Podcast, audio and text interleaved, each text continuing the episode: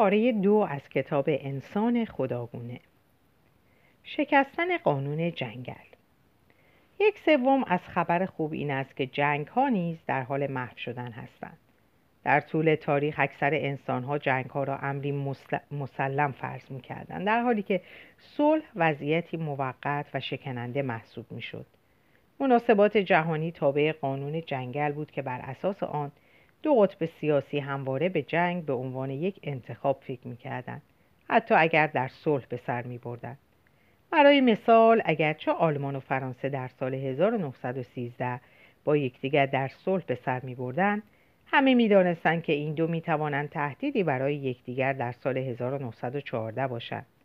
هر زمان که سیاستمداران، جرنال ها، بازرگانان و مردم عادی برای آینده برنامه ریزی می کردن، همواره جایی هم برای جنگ می گذاشتن.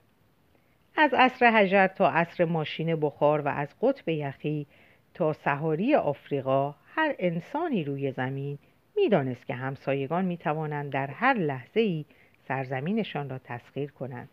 بر ارتششان چیره شوند. مردمشان را قتل عام کنند و کشورشان را اشغال کنند. این قانون جنگل طی نیمه دوم قرن بیستم اگر نگوییم لغو شده باشد شکسته شده است. جنگ بیش از هر زمان دیگر در اکثر مناطق به پدیده نادر تبدیل شده است در حالی که خشونت انسانی در جوامع کشاورزی کهن علت 15 درصد از مرگ ها بود. در قرن بیستمی خشونت تنها 5 درصد از آمار مرگ را به خود اختصاص داد. و این رقم در ابتدای قرن 21 به یک درصد تنزل یافته است. در سال 2012 در حدود 56 میلیون نفر در سراسر جهان مردند. 620 هزار نفر از آنها در اثر خشونت انسانی مردند. جنگ 120 هزار نفر و جرائم 500 هزار نفر. اما از طرف دیگر 800 هزار نفر خودکشی کردند و 5 میلیون و 100 هزار نفر در اثر دیابت جان باختند. همکنون شکر از بارود خطرناکتر است. مهمتر این که تعداد هرچه بیشتری از انسانها جنگ را به عنوان چیزی غیرقابل غیر قابل درک می غیر قابل درک می نگرند برای اولین بار در تاریخ وقتی دولت ها، شرکت های تجاری و آهاد مردمی آینده نزدیک خود را ترسیم می کنند بسیاری, بسیاری از آنها به جنگ به عنوان یک روادید احتمالی فکر نمی کنند. سلاح های هسته‌ای جنگ میان ابرقدرت ها را به یک خودکشی جمعی دیوانوار بدل کرده است. و از این رو قدرتمندترین ملیت های روی زمین را به یافتن گزینه ها و راه های صلحجویانه برای پایان دادن به درگیری, های به درگیری ملزم کرده است. همزمان اقتصاد جهانی از یک اقتصاد مادی به اقتصادی مبتنی بر دانش چرخش نموده است. در گذشته منابع اصلی ثروت، دارایی های مادی مثل معادن طلا، مزارع گندم و چاهای نفت محسوب می شدند. امروزه منابع اصلی ثروت دانش است و اگر بتوان مناطق نفتی را از طریق جنگ به تسخیر خود درآورد اما دانش را نمی‌توان از آن راه ها فتح کرد بنابراین وقتی دانش یک منبع اقتصادی مهم می شود سوداوری جنگ تنزل می یابد و جنگ ها بیش از پیش به مناطقی محدود می شوند که اقتصاد هنوز بر پایه قدیمی ماده قرار دارد مثل خاور میانه و آفریقای مرکزی. در سال 1998 رواندا به این درک رسید که معادن غنی کلتان در کشور همسایهش کنگو را تصاحب و غارت کند زیرا برای این سنگ معدن تقاضای زیادی برای تولید تلفن همراه تلفن همراه و کامپیوتر لپتاپ وجود داشت و کنگو 80 درصد از ذخایر کلتان جهان را در اختیار داشت رواندا از کلتان قارت, کلتان قارت شده سالیانه 240 میلیون دلار به دست می آورد. این برای رواندای فقیر پول بسیار زیادی بود. اما این تفکر که چین کالیفرنیا را تسخیر کند تا سیلیکون والی را تصاحب کند عملی به نظر نمی آید زیرا حتی اگر چینی ها بتوانند به نحوی در میدان جنگ پیروز شوند در سیلیکون والی معادن سیلیکونی برای غارت وجود نخواهد داشت. اما چینی ها در عوض می توانند از همکاری با قولهای فنی مثل اوپل و مایکروسافت با خریدن نرم افزارشان و تولید محصولاتشان میلیون ها دلار به دست آورند. چینی ها می توانند آنچه که رواندا از قارت کلتان کنگو را ظرف یک سال کامل به دست آورد تنها ظرف یک روز معامله صلحآمیز به دست آورند. در نتیجه واژه صلح مفهوم جدیدی یافت. نسلهای پیشین صلح را غیبت موقت جنگ تصور می‌کردند. امروز ما صلح را به عنوان غیرقابل قبول بودن جنگ میپنداریم. وقتی مردم در سال 1913 می‌گفتند که میان فرانسه و آلمان صلح برقرار است منظور این بود که بین فرانسه و آلمان در لحظه جاری جنگی وجود ندارد. اما کسی از سال بعد خبر ندارد. وقتی ما امروز می‌گوییم میان فرانسه و آلمان صلح برقرار است منظورمان این است که تحت شرایط قابل پیش بینی وقوع جنگ میان آنها غیر ممکن است. چنین صلحی نه تنها میان فرانسه و آلمان بلکه بین اکثر کشورها برقرار است. سناریوی وقوع جنگی جدی بین آلمان و لهستان یا بین اندونزی و فیلیپین و یا بین برزیل و اروگوئه در سال آینده وجود ندارد. این صلح جدید تنها خیال بافی یک هیپی نیست. حکومت های تشنه قدرت و شرکت های تجاری حریص تجاری حریص هم روی آن حساب می کنند. وقتی کارخانه مرسدس استراتژی فروش خود را در اروپای غربی برنامه ریزی می کند احتمال فتح لهستان توسط آلمان را به حساب نمی آورد. یک شرکت تجاری که کارگران ارزان از فیلیپین وارد می کند هیچ نگرانی راجع به اشغال فیلیپین توسط اندونزی در سال آینده به خود راه نمی دهد. وقتی حکومت برزیل برای بحث درباره بودجه سال آینده تشکیل جلسه می دهد قابل تصور نخواهد بود. اگر وزیر دفاع برزیل از جای خود بلند شود مشت خود را روی میز بکوبد و فریاد بکشد فقط یک دقیقه اجازه دهید. چه خواهید گفت اگر ما بخواهیم اوروگوئه را فتح و اشغال کنیم؟ شما این را به حساب نیاورده اید ما باید پنج میلیارد دلار برای مخارج مالی این اشغال کنار بگذاریم. البته هنوز وزرای دفاع در معدود جاهایی چنین چیزهایی خواهند گفت و مناطقی وجود دارد که در آنها صلح نوین ریشه نیافته است. من این را به خوبی می‌دانم زیرا در یکی از این مناطق زندگی می کنم اما اینها استثنایی هستند. طبعا هیچ زمانتی وجود ندارد که صلح نوین به صورت نامحدود تداوم داشته باشد. درست همانطور که در درجه اول این سلاحهای اتمی بودند که صلح نوین را ممکن ساختند. شاید پیشرفت‌های فنی آینده هم راهگشای انواع جدیدی از جنگ شوند. به طور خاص جنگ افروزی سایبری شاید با مجهز کردن حتی کشورهای کوچک و عاملین غیر حکومتی به قابلیت‌های فوق‌العاده موثر جنگی دنیا را بیثبات کنند. وقتی آمریکا در سال 2003 در جنگ با عراق بود بغداد و موسل را ویران کرد. اما حتی یک بمب هم به لس آنجلس یا شیکاگو نیفتاد. از این رو در آینده کشورهایی مثل کره شمالی یا ایران شاید بتوانند با استفاده از بمب‌های منطقی قدرت را در کالیفرنیا به زیر بکشند. پالایشگاه ها در تگزاس را منفجر کنند و باعث تصادم, تصادم قطارها در میشیگان شود. بمب های منطقی برنامه های رمزی مخربی هستند که در دوران صلح کار گذاشته شدهاند و از راه دور به کار میافتند.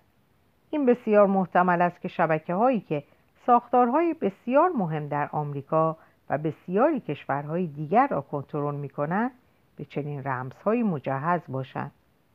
با این حال ما نباید توانایی و انگیزه را با هم مخدوش کنیم.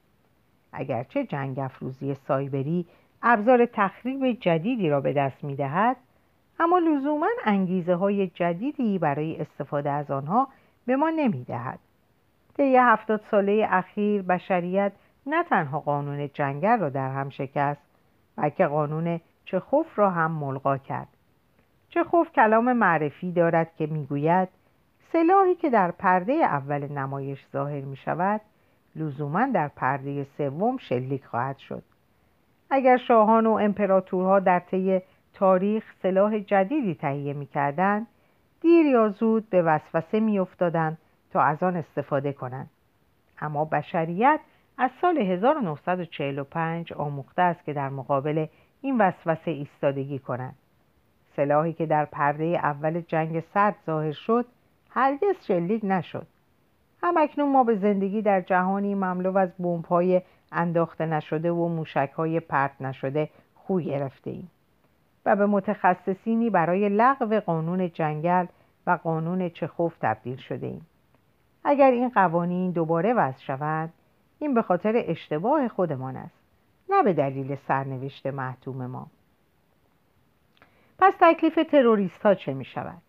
حتی اگر حکومت های مرکزی و دولت های قدرتمند خیشتنداری را آموخته باشند شاید تروریست ها چنین تردیدی به خود راه ندهند تا از این سلاح های مخرب جدید استفاده کنند.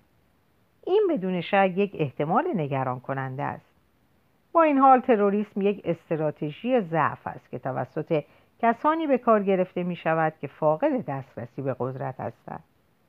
تروریسم حداقل در گذشته بیشتر با ایجاد موج وحشت عمل می‌کرد نه ایجاد خرابی مادی قابل توجه.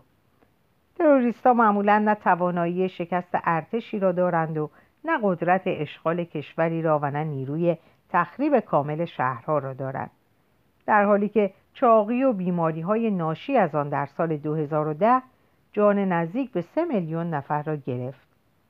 تروریستا در مجموع 7697 نفر را در سراسر دنیا به قتل رساندند که اکثرشان در کشورهای رو به رشد اتفاق افتاده.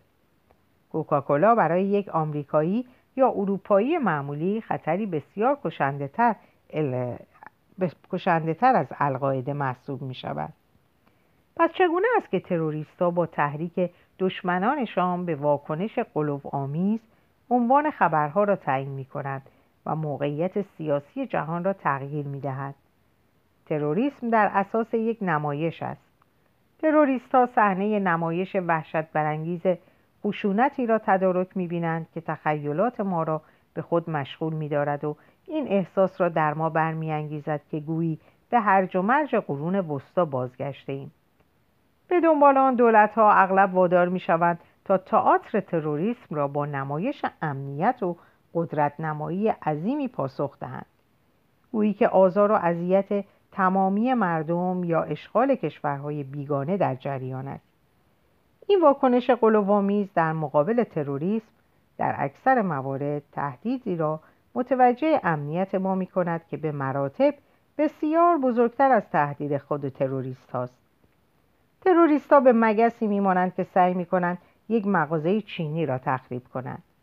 این مگس به قدری ضعیف است که قادر نیست یک فنجان چای را از جای بلند کند.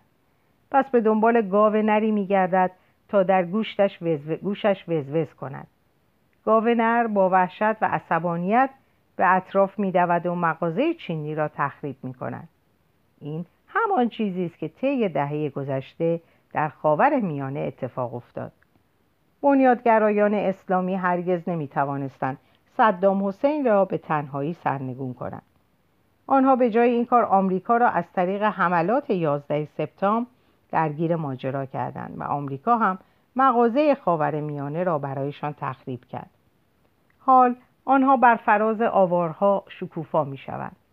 تروریستا به تنهایی بسیار ضعیفتر از آنند تا بتوانند ما را به قرون وسطایی بکشانند و قانون جنگل را دوباره مستقر سازند.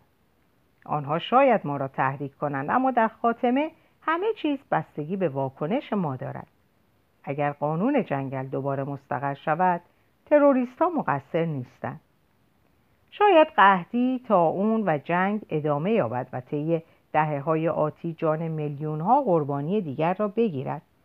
اما اینها دیگر فجایع اجتناب ناپذیری در ورای شعور و کنترل یک بشریت بیدفاع نیستند بلکه به چالش های قابل اداره تبدیل شدهاند. این از رنج صدها میلیون انسان مصیبت زده از رنج میلیون ها نفر که سالانه با مالاریا ایجز و توبرکلوز از بین می روند یا قربانی دور باطل خشونت در سوریه کنگو یا افغانستان می‌شوند نخواهد کاست.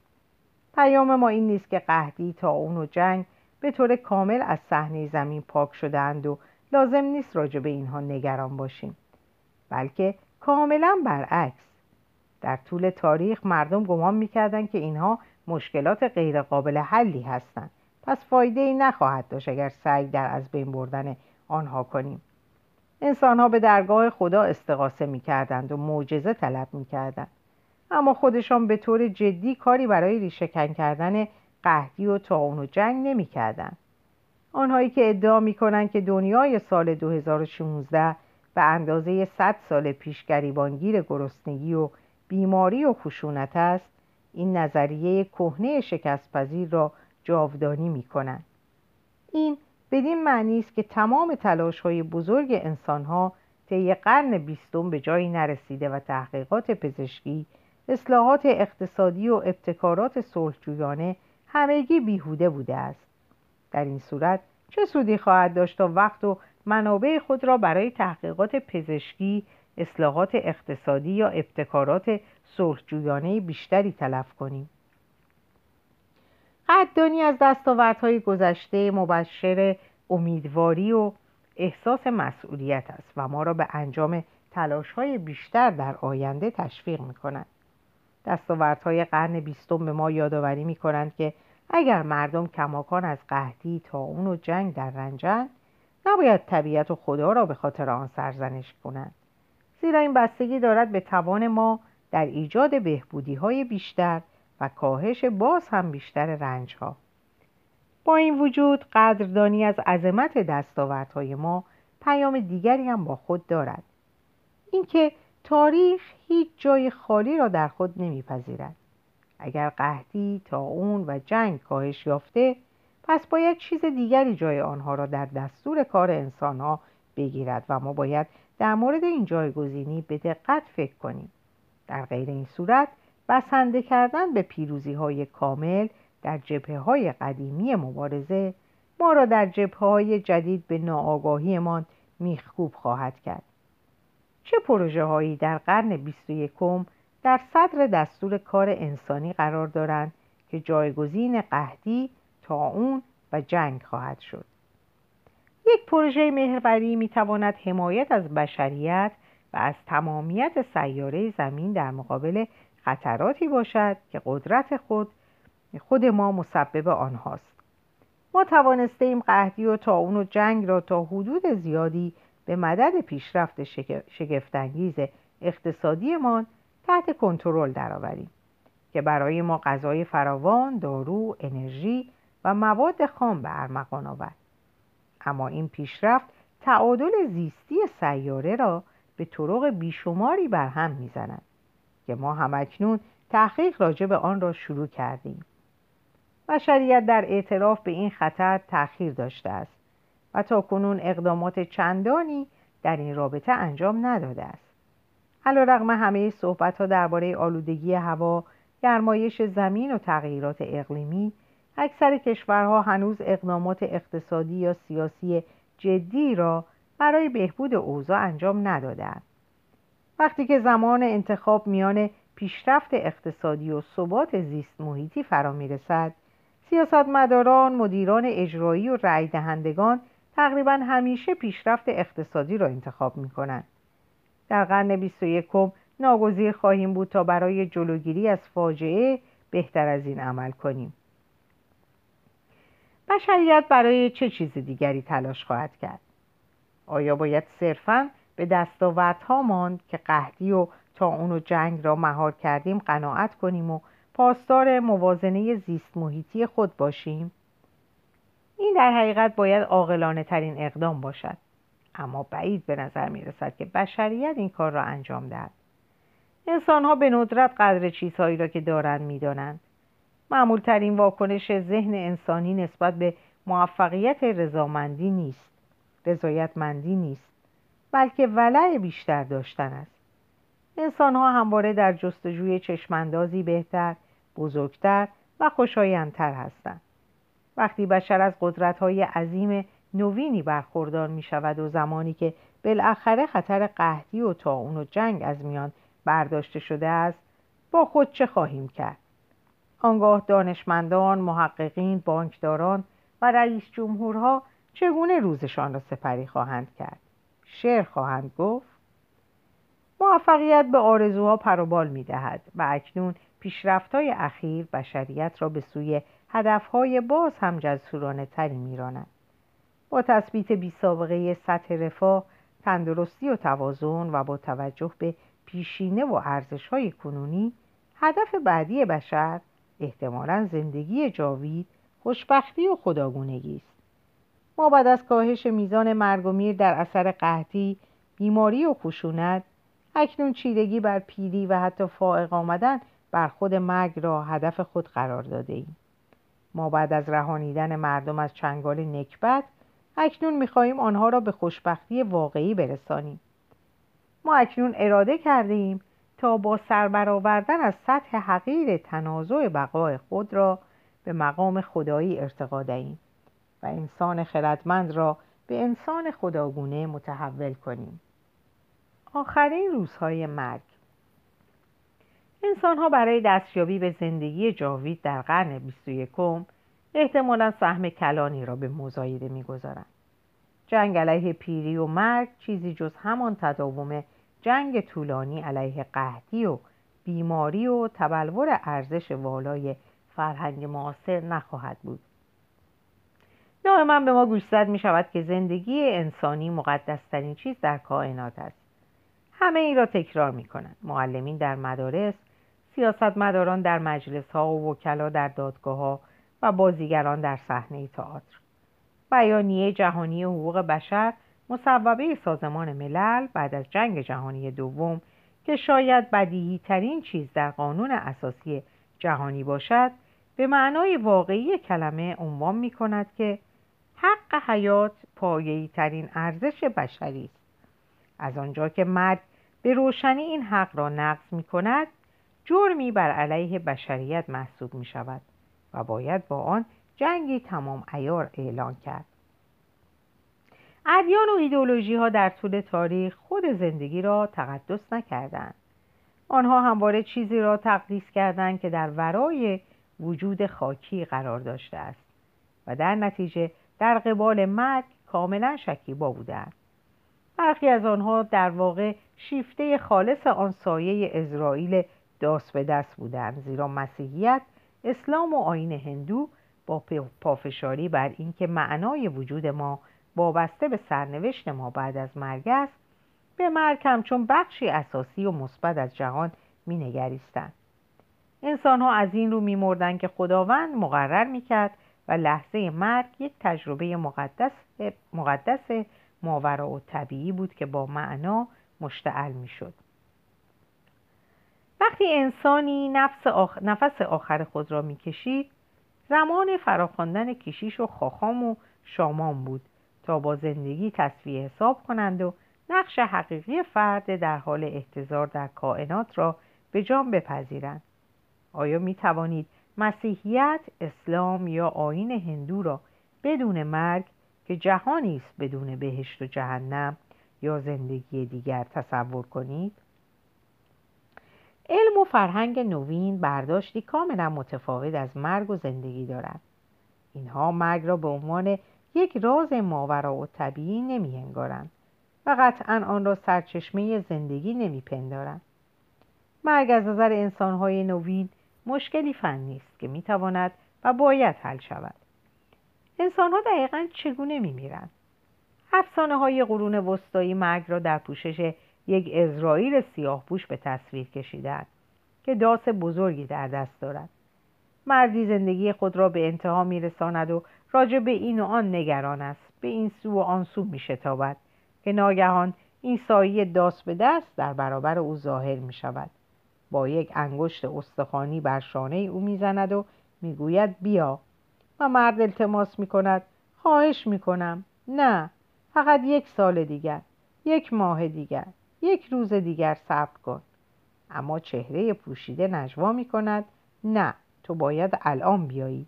و بدین گونه است که ما می میریم اما انسان ها در واقعیت به این دلیل نمی میرند که یک سایه در ردایی سیاه بر شانهشان می‌زند یا از این رو که خدا مقرر می کند یا اینکه مرگ بخشی اساسی از نقشه عالم هستی است. انسان ها همیشه به دلیل یک نقص فنی ناگهانی می میرند. قلب دیگر خون را تلمبه نمی‌زند. شریان اصلی توسط رسوب رسوبت چربی مسدود شده است. سلول های سرطانی کبد را فرا گرفتند. میکروب ها در شش ها تکثیر شدند و چیزی موجب تمام چه چیزی موجب تمام این مشکلات فنی است؟ مشکلات فنی دیگر. قلب از تلمبه زدن خون سرباز می‌زند زیرا اکسیژن کافی به عضلات قلب نمی‌رسد. سلول های سرطانی به این دلیل گسترش مییابند که دستور عمل آنها را یک جهش ژنتیکی خوش اقبال می نویسد. میکروب ها از این رو در ریه های من مستقر می شوند که کسی در مترو زیرزمینی عطسه کرده است. هیچ چیز ماوراء طبیعی چیز ماوراء طبیعی در اینها وجود ندارد. اینها همه مشکلات فنی هستند. و هر مشکل فنی یک راه حل فنی هم دارد لازم نیست منتظر رستاخیز باشیم تا بر مرگ غلبه یابیم چند متخصص می توانند این کار را در آزمایشگاه انجام دهند اگر مرگ سنتی در حیطه تخصصی کشیشان و الهیدانان بود اکنون مهندسین ابتکار عمل را به دست گرفتند ما می توانیم سلول های سرطانی را با شیمی درمانی و نانوربات ها درمان کنیم. میکروب های موجود در ریه ها را نابود کنیم یا قلبی را که از تپش باز ایستاده با دارو و شوک الکتریکی دوباره به کار اندازیم. و حتی اگر کارگر نیفتد قلب را عوض کنیم. اما این درست است که ما در حال حاضر برای تمام مشکلات فنی راه حل نداریم و درست به همین دلیل است که تا به این حد وقت و سرمایه صرف تحقیق در مورد علم ژنتیک نانوتکنولوژی سرطان و میکروب ها می کنیم. حتی معمول شده که مردم عادی که دخالتی در تحقیقات علمی ندارند به مرگ به عنوان یک مشکل فنی نگاه می کنند. وقتی خانم پیش دکترش می رود و سوال می کند دکتر مشکل من چیست؟ جواب می گیرد که راستش را بخواهید شما آنفولانزا دارید یا شما سیل دارید یا سرطان دارید اما دکتر هیچ وقت به شما نخواهد گفت شما خواهید مرد و همه ما بر این باوریم که آنفولانزا، سل و سرطان مشکلاتی فنی هستند که باید روزی راه حلی فنی برای آنها بیابیم. حتی وقتی کسانی قربانی طوفان، حادثه اتومبیل رانی یا جنگ می‌شوند، ما به اینها به عنوان اشتباهاتی فنی نگاه می‌کنیم که می توانستیم از وقوع آنها اجتناب کنیم. فقط اگر دولت سیاست بهتری اتخاذ می کرد اگر شهرداری کارش را به درستی انجام می‌داد اگر فرماندهان ارتش تصمیم عاقلانه تری می گرفتن از مرگ اجتناب کنیم مرگ تقریبا به طور خودکار دلیل دادخواست ها و تحقیقات شده است. آنها چطور مردند؟ کسی باید در جای مقصر بوده باشد. اکثریت عظیم دانشمندان، پزشکان و پژوهشگران هنوز آشکارا از آرزوی زندگی جاوید فاصله می‌گیرند و می‌گویند سعی می‌کنیم بر این یا آن مشکل خاص فائق آییم. با وجود اینکه پیری و مرگ دلیل خاصی ندارد اما مشکلات خاصی محسوب می‌شوند و دلیلی وجود ندارد تا پزشکان و دانشمندان دست روی دست بگذارند و بگویند دیگر کاری نخواهیم کرد.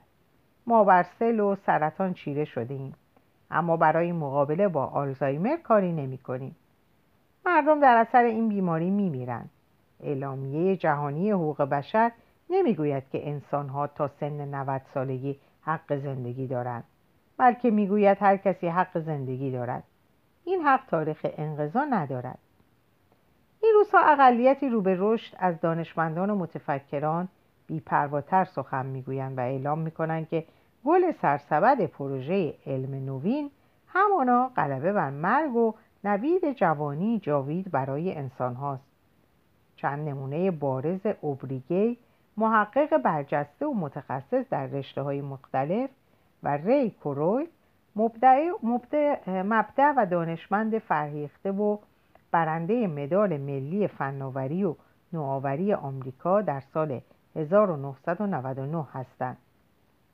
کورزویل در سال 2012 با مدیر مهندسی گوگل ملاقاتی ترتیب داد و یک سال بعد گوگل یک شرکت تابع به نام کالیکو را بنیان نهاد که مأموریتش حل موزن مرگ بود گوگل اخیرا از یک معتقد راستین زندگی جاوید بیل ماریس خواسته است تا اداره سرمایهگذاری مالی گوگل را به عهده گیرد. ماریس در مصاحبه در ژانویه 2015 گفت اگر امروز از من سوال کنید که آیا 500 سال عمر کردن ممکن است؟ جوابم مثبت خواهد بود. ماریس این کلام جسورانه را در پناه نقدینه های کلان جاری کرد. بنیاد مالی گوگل 36 درصد از کل سرمایه دو میلیارد دلاریش را روی پروژه علمی زندگی سرمایه گذاری می کند که شامل چندین پروژه بلند پروازانه افزایش طول عمر می شود. ماریس در توضیح پروژه مبارزه با مرگ آن را با فوتبال آمریکایی مقایسه کرد و گفت تلاش ما این نیست که امتیازاتی در این راه کسب کنیم بلکه سعی می کنیم در این بازی برنده شویم چرا؟ چون به قول ماریس زندگی کردن از مردن بهتر است. سرآمدان شرکت کامپیوتری سیلیکون والی چنین رویایی را در سر میپرورانند. پیتر تیل یکی از بنیانگذاران پیپال پیپال یک شرکت آمریکایی برای ارائه خدمات الکترونیکی انتقال وجوه مالی اخیرا اعتراف کرد که می‌خواهد تا ابد زنده بماند. و می‌گوید سه نوع موزگیری نسبت به مرگ وجود دارد. پذیرش آن انکار آن و یا مبارزه با آن. گمان می‌کنم که جامعه ما توسط کسانی هدایت می شود که یا آن را میپذیرند و یا انکار می کنند اما من ترجیح می دهم با آن مبارزه کنم. بسیاری همچنین عباراتی را به عنوان خیالات کودکانه ترد می کنند اما تیل کسی است که باید جدی گرفته شود. او یکی از موفقترین و بانفوذترین کارآفرینان در سیلیکون والی است و دارایی شخصی او معادل با دو و دو میلیارد دلار برآورده شده. شعار روی دیوار نوشته شده است خدا حافظ برابری. سلام زندگی جاوید. تحولات سائق آسای زمینه هایی مثل مهندسی ژنتیک احیای مجدد پزشکی و آفرینش های نانوتکنولوژی یا دستکاری در ساخت مولکولی موجودات زنده بشارت های خوشبینانه هستند زمان چیرگی انسان بر مرگ را بعضی از متخصصین سال 2200 و برخی دیگر سال 2100 اعلام می کنند. کورزویل و دیگری باز هم از این خوشبینتر هستند. این دو معتقدند که هر کسی که در سال 2050 دارای یک بدن سالم و یک حساب بانکی سلامتی باشد یک امتیاز جدی برای یک زندگی جاوید خواهد داشت و مرگ را هر بار یک دهه به عقب خواهد راند. بنابر ادعای کورزویل و دیگری هر ده سال یک بار همه ما به درمانگاه می رویم تا تحت مداوای ترمیمی قرار گیریم که نه فقط بیماری هایمان را درمان کند بلکه همچنین بافتای مرده ما را هم بازسازی می کند. و دستا و چشمها و مغزمان را ترمیم می کند پزشکان تا نوبت مراجعه بعدی ما به انبوهی از نوآوری ها تجهیزات و داروها مجهز خواهند شد. اگر کورزویل و دیگری درست گفته باشند شاید افراد نامیرایی وجود داشته باشند که بعد از ما در خیابانها قدم می‌زنند. حداقل اگر ساکنین خیابان والاستریت یا خیابان پنجم باشند بنجم باشند. آنها در حقیقت نامیرا نیستند بلکه مرگ را به عقب انداختند ابر انسانهای آینده در تفاوت با خدا کماکان در حوادث و در جنگ میرا خواهند بود و هیچ چیز آنها را از دنیای اموات باز نخواهد گردان اما زندگی آنها در تفاوت با ما انسانهای فانی تاریخ انقضا نخواهد داشت. تا زمانی که یک بمب آنها را تکه پاره نکند یا یک کامیون آنها را زیر نگیرد تا مدت نامعلومی زنده خواهند ماند و این شاید آنها را به نگرانترین انسانهای تاریخ بدل کند. ما انسانهای فانی هر روز در زندگی خود وقت خود را به آزمایش می‌گذاریم زیرا می‌دانیم که این فرصتها در هر صورت از دست خواهند رفت. پس ما زحمت رفتن به کوههای هیمالیا را بر خود هموار می‌کنیم در دریا شنا می‌کنیم و کارهای خطرناک بسیاری انجام می‌دهیم مثل عبور از خیابان یا بیرون غذا خوردن. اما اگر فکر کنیم که برای همیشه زنده خواهیم ماند از این بازی های خطرناک بی پایان به سطوح خواهیم آمد. پس شاید بهتر باشد تا گام های محتاطانه تری برداریم مثل دو برابر کردن طول عمر. ما در قرن بیستم طول عمر را تقریبا دو برابر کردیم و آن را از چهل سال به هفتاد سال رساندیم. پس باید بتوانیم این توقع را در قرن بیست و یکم باز هم دو برابر کنیم. و آن را به حداقل 150 سال برسانیم. حتی اگر این توقع از یک زندگی جاوید فاصله بسیاری داشته باشد باز هم جامعه بشری را دستخوش انقلاب خواهد کرد. این برای اولین نسل منجر به تغییراتی در ساختار خانواده ازدواج و روابط والدین و فرزندی خواهد شد. امروز توقع مردم هنوز بر این است که یک زوج را مرگ از هم جدا کند و بسیاری از مسائل حول پرورش فرزندان دور می‌زند. حال فردی با یک طول عمر 150 ساله را در نظر بگیرید. اگر این فرد در سن 40 سالگی ازدواج کند باز هم 110 سال از زندگیش باقی میماند. آیا واقع بینانه خواهد بود اگر ازدواج او 110 سال به درازا بیانجامد؟ حتی بنیادگرایان کاتولیک هم در این باره موزگیری خواهند کرد. بنابراین احتمالا روند فعلی ازدواج های پیاپی شدت خواهد گرفت اگر او در سن چهل سالگی صاحب دو فرزند شود در سن 120 سالگی تنها خاطرات دوری از دورانی را که برای پرورش آنها سپری کرده بود برایش باقی خواهد ماند و این دوره در کل طول زندگی او رخداد کوچکی به حساب می آید. جواب به این سوال که تحت چنین شرایطی چه نوع رابطه والدین و فرزندی جدیدی شکل خواهد گرفت دشوار است. مشاغل حرفه‌ای را در نظر بگیرید. فرض می‌گیریم که امروزه افراد پیش افراد پیشه ای را در دوران نوجوانی و جوانی خود فرا می‌گیرند و بقیه عمرشان به آن می‌پردازند. این افراد قطعا در سنین چهل و پنجاه سالگی خود چیزهای جدیدی میآموزند اما زندگی به طور کلی شامل یک دوره آموزشی است که به دنبال آن یک دوره فعالیت حرفه‌ای میآید.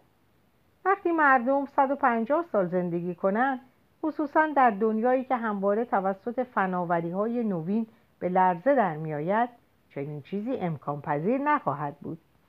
مردم فعالیت های حرفه‌ای بسیار طولانی تری خواهند داشت و مایلند مکررا چیزهای جدیدی را تجربه کنند حتی وقتی 90 ساله هستند. در این صورت مردم در سن 65 سالگی هم بازنشسته نخواهند شد. و جای خود را به نسل جدید و افکار و الهامات نوین آن نخواهند داد. فیزیکدان, فیزیکدان ماکس پلانک کلام معروفی دارد که می‌گوید علم هر بار به سوی یک خاک سپاری می رود منظور او این است که تنها زمانی که نسلی از دور خارج می شود از دور خارج می شود نظریات نوین فرصتی می تا نظریات قدیمی را اعتبار سازند. این تنها در مورد علم مستاق ندارد. لحظه ای به محل کار خودتان فکر کنید. صرف نظر از اینکه شما یک پژوهشگر خبرنگار آشپز یا فوتبالیست باشید چه احساسی پیدا می کنید که اگر بدانید که رئیس شما 120 ساله است و زمانی که افکار خود را تدوین می‌کرد ویکتوریا هنوز ملکه بود و اینکه این فرد قرار است برای چند دهه دیگر هم رئیس شما باقی بماند. عواقب این امر در زمینه های سیاسی می تواند از این هم بدشگونتر باشد. آیا می توانید فکرش را بکنید که پوتین در 90 سال بعدی هم بر مسند قدرت باشد؟ با کمی تعمق می توانیم تصور کنیم که اگر طول عمرها به 150 سال می رسید استالین هنوز می توانست در سن 138 سالگی خود بر مسکو حکومت کند و با صلابت گام بردارد. ماوی رهبر می توانست اکنون یک چهره قرون وسطایی 123 ساله باشد و شاه دخت الیزابت می توانست دست به سینه بنشیند و منتظر جایگاه سلطنتی موروسی خود از جورج ششم 121 ساله باشد. و نوبت تاج و تخت چارلز پسر او می توانست سال 2076 باشد. اگر به واقعیت برگردیم می‌بینیم که به تحقق پیوستن پیشگویی های کورزویل و دیگری دور از واقعیت هستند. حال می‌خواهد سال 2050 باشد یا سال 2100 گمان شخصی من بر این است که امید به جوانی ازلی در قرن 21 یک امید واهی است و کسانی که آن را جدی می‌گیرند با سرخوردگی تلخی مواجه خواهند شد. زندگی کردن با این حقیقت که روزی خواهیم مرد آسان نیست. اما اعتقاد به زندگی جاوید و اثبات بی اساس بودن بعد از آن ما را دچار سرخوردگی خواهد کرد. اگرچه سطح متوسط طول عمر طی صده اخیر دو برابر شده اما مقایسه و نتیجه گیری کردن بر این اساس که طول عمر ما در صده آینده هم دو برابر شود به 150 سال برسد نابجا خواهد بود. سطح متوسط جهانی طول عمر در سال 1900 از چهل سال نمیگذشت زیرا بسیاری به دلیل سوء تغذیه در سنین پایین تا اون و جنگ بیماری های عفونی و خشونت میمردن اما آنها که از قهدی و تا اون و جنگ جان سالم به در می بردن تا هفتاد و هشتاد سال زندگی کنند که در آن زمان برای انسان خردمند یک طول عمر طبیعی به حساب می آمد. یک طول عمر هفتاد ساله در قرون گذشته برخلاف تصور آمیانه امری غیر طبیعی و نادر نبود گالیله در سن 77 سالگی و نیوتون در سن 84 سالگی درگذشتند و میکلانجلو در سن پختگی 88 سالگی درگذشت و این مردان بدون کمک آنتیبیوتیک ها، واکسن ها و پیوند اعضا به این سن رسیدند. در حقیقت حتی شامپانزه ها در جنگل ها هم گاهی تا 60 سال عمر می کنند.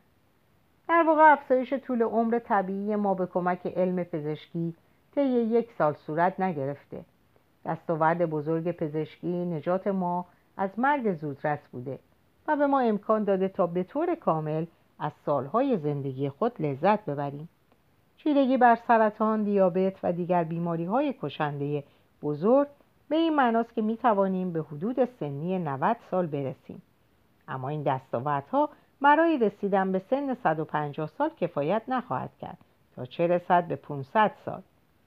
برای این منظور علم پزشکی ناگزیر است تا به مهندسی در بنیادی ترین ساختارها و فرایندهای بدن انسانی بپردازد و راه های بازسازی اندام ها و بافتها را کشف کند و به هیچ وجه معلوم نیست که ما بتوانیم تا سال 2100 به آنجا برسیم.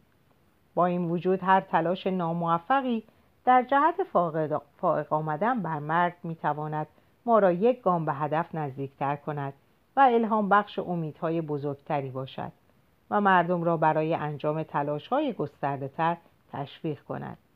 شاید کالیکو سازمان تحقیقات زیستی گوگل نتواند موزل مرگ را حل کند و به موقع سر به موقع سرگی برین و لاری پیج بنیانگذاران گوگل را نامیرا کند. اما به احتمال بسیار زیاد به کشفیات برجسته‌ای در مورد زیست شناسی سلولی پزشکی ژنتیک و سلامتی انسان دست خواهد یافت. و بنابراین نسل بعدی مدیران نسل بعدی مدیران گوگل می توانند حمله خود به مرگ را از یک موضع جدید و بهتری آغاز کنند. دانشمندانی که فریاد زندگی جاوید سر می‌دهند پسرکی را تداعی می کنند که فریاد گرگ سر می‌دهد. گرگ دیر یا زود خواهد آمد. بنابراین حتی اگر نتوانیم در طول زندگی خود به زندگی جاوید دست یابیم احتمالا جنگ علیه مرگ کماکان در رأس پروژه های قرن آینده خواهد بود.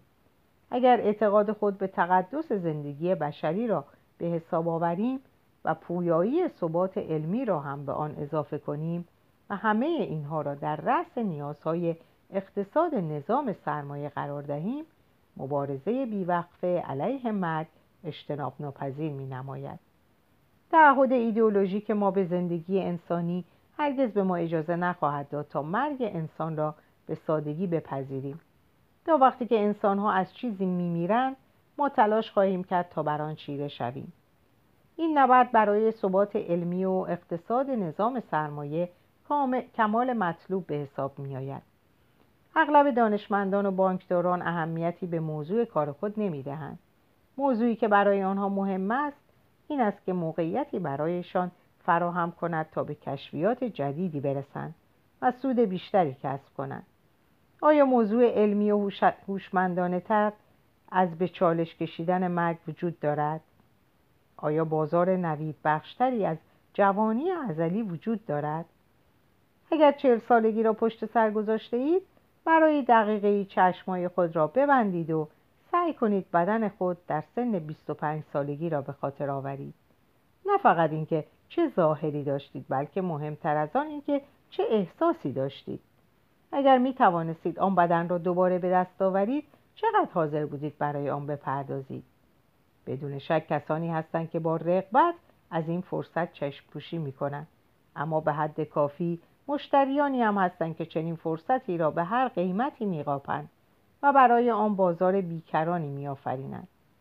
اگر همه اینها کفایت نکنند همان ترس از مرگ که در کنه وجود اکثر مردم وجود دارد حس مقابله با مرگ را بسیار اقوا کننده می کند تا زمانی که انسانها بر این فرضیه باشند که مرگ اجتناب ناپذیر است سعی می کنند از سنین پایین با آن کنار آیند و هر تمایلی برای زندگی جاوید را در خود سرکوب کنند یا با دل بستن به گزینه های دیگر برای آن مهار زنند همه می‌خواهند زندگی جاوید داشته باشند بنابراین سمفونی زندگی جاوید را تصنیف می کنند و برای رسیدن به شکوه ابدی به جنگ می روند. یا حتی جان خود را برای خورسندی روح و رستگاری ابدی در بهشت فدا می کنند.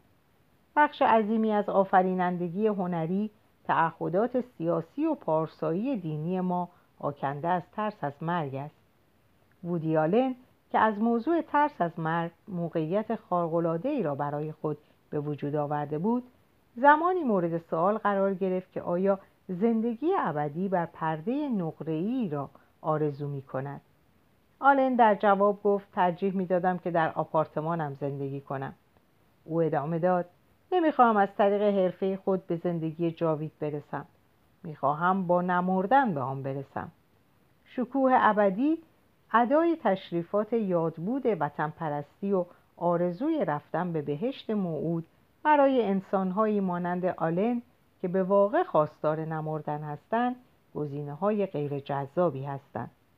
وقتی مردم به فرصت های جدی برای رهایی از مرگ فکر می کنند میل به زندگی انگیزه آنها را در کشیدن عرابه سنگین ایدئولوژی و هنر و دین کور می کند. اگر گمان می کنید که متعصبین دینی با چشمان گدازان و گونه های پر از ریش خود افرادی بیرحم هستند فقط کافی است کمی تأمل کنید و ببینید که وقتی خورد فروشان پیر و ستارگان پیر هالیوود به اکسیر زندگی در دسترس فکر می کنند چه کار خواهند کرد؟ اگر و وقتی که علم به های چشمگیری در جنگ علیه مرگ دست یابد میدان واقعی جنگ از آزمایشگاه ها به مجلس ها دادگستری ها و خیابان ها منتقل می شود اگر تلاش های علمی به ثمر برسند به منازعات سیاسی دامن خواهند زد.